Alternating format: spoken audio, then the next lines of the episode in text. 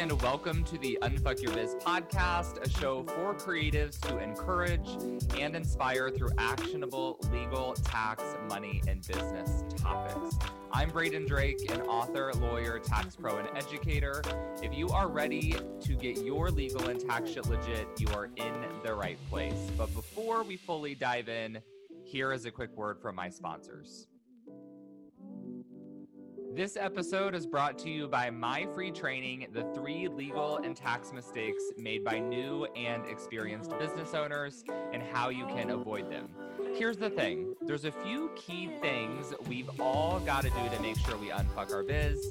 I've seen all the mistakes and I know how to help you get past them. So here's what I want you to do go to www.unfuckyourbiz.com, sign up for the free training, watch it, and do at least one of the homework assignments I share in the masterclass. Promise? Okay, now let's dive into the episode. Well, hello there, friend, and welcome back to the Unfuck Your Biz podcast. Today, I am joined by Maria Baer. Maria, I never even asked you for your intro. How ter- terrible is that? But I know you are a sale sales expert. Basically, you help people make a lot more money in their business. Is that a is that a good enough introduction for your expertise? That's pretty perfect. I love it.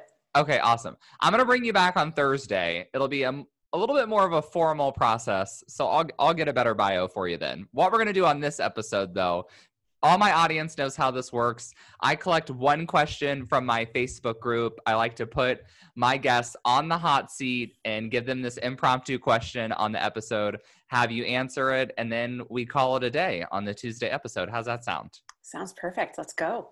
Okay, perfect. So this question comes from Melissa McClure. Uh, and Melissa is, for context, Melissa is a wedding and boudoir photographer. She's also an educator. Melissa does a whole bunch of fun stuff. Melissa's question is Do you have any tips on closing sales when you hate talking on the phone and when you feel like selling in the DMs is unnatural? I thought this was an interesting question because I was like, well, what's what's left, Melissa? any tips? you got to you got to you got to be co- comfortable selling somehow. Yeah, because sales is kind of an important function of your business. exactly. In fact, every every business you have is really sales. You just happen to be focusing on one one thing or another, right? So whether you're a photographer or a planner or an accountant or whatever. Um, so I would say first is you have to get comfortable with talking to your clients because if you can't communicate with them, if you can't talk to them, you're not going to be able to really evoke emotion with them and really find out what's important to them and sell them what they truly need.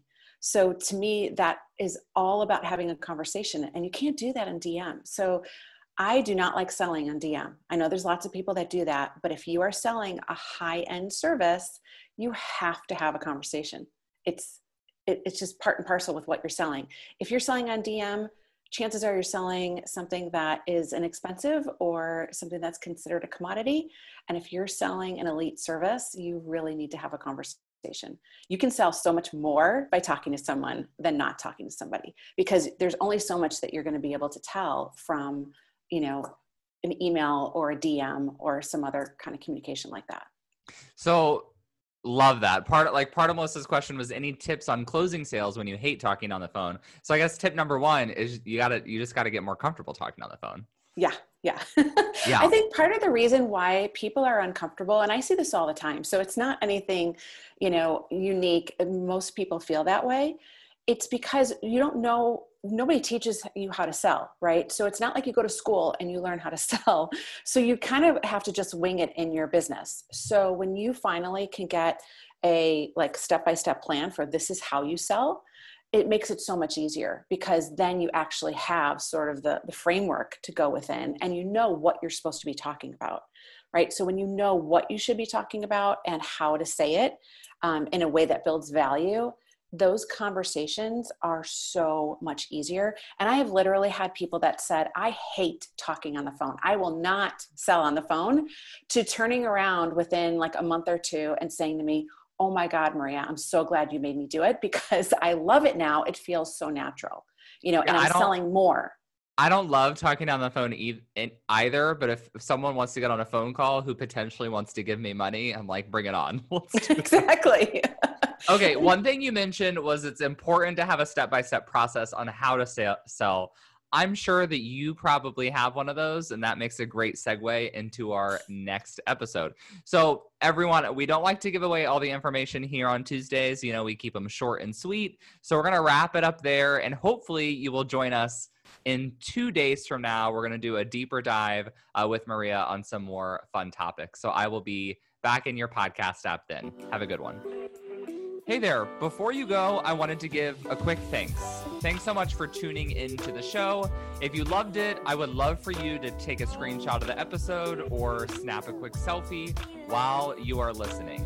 Share it on social and give me a tag. It'll help other kick ass entrepreneurs like yourself find the show. That's it for today. I'll be back soon with a new episode. Meanwhile, let's roll up our sleeves and unfuck that biz.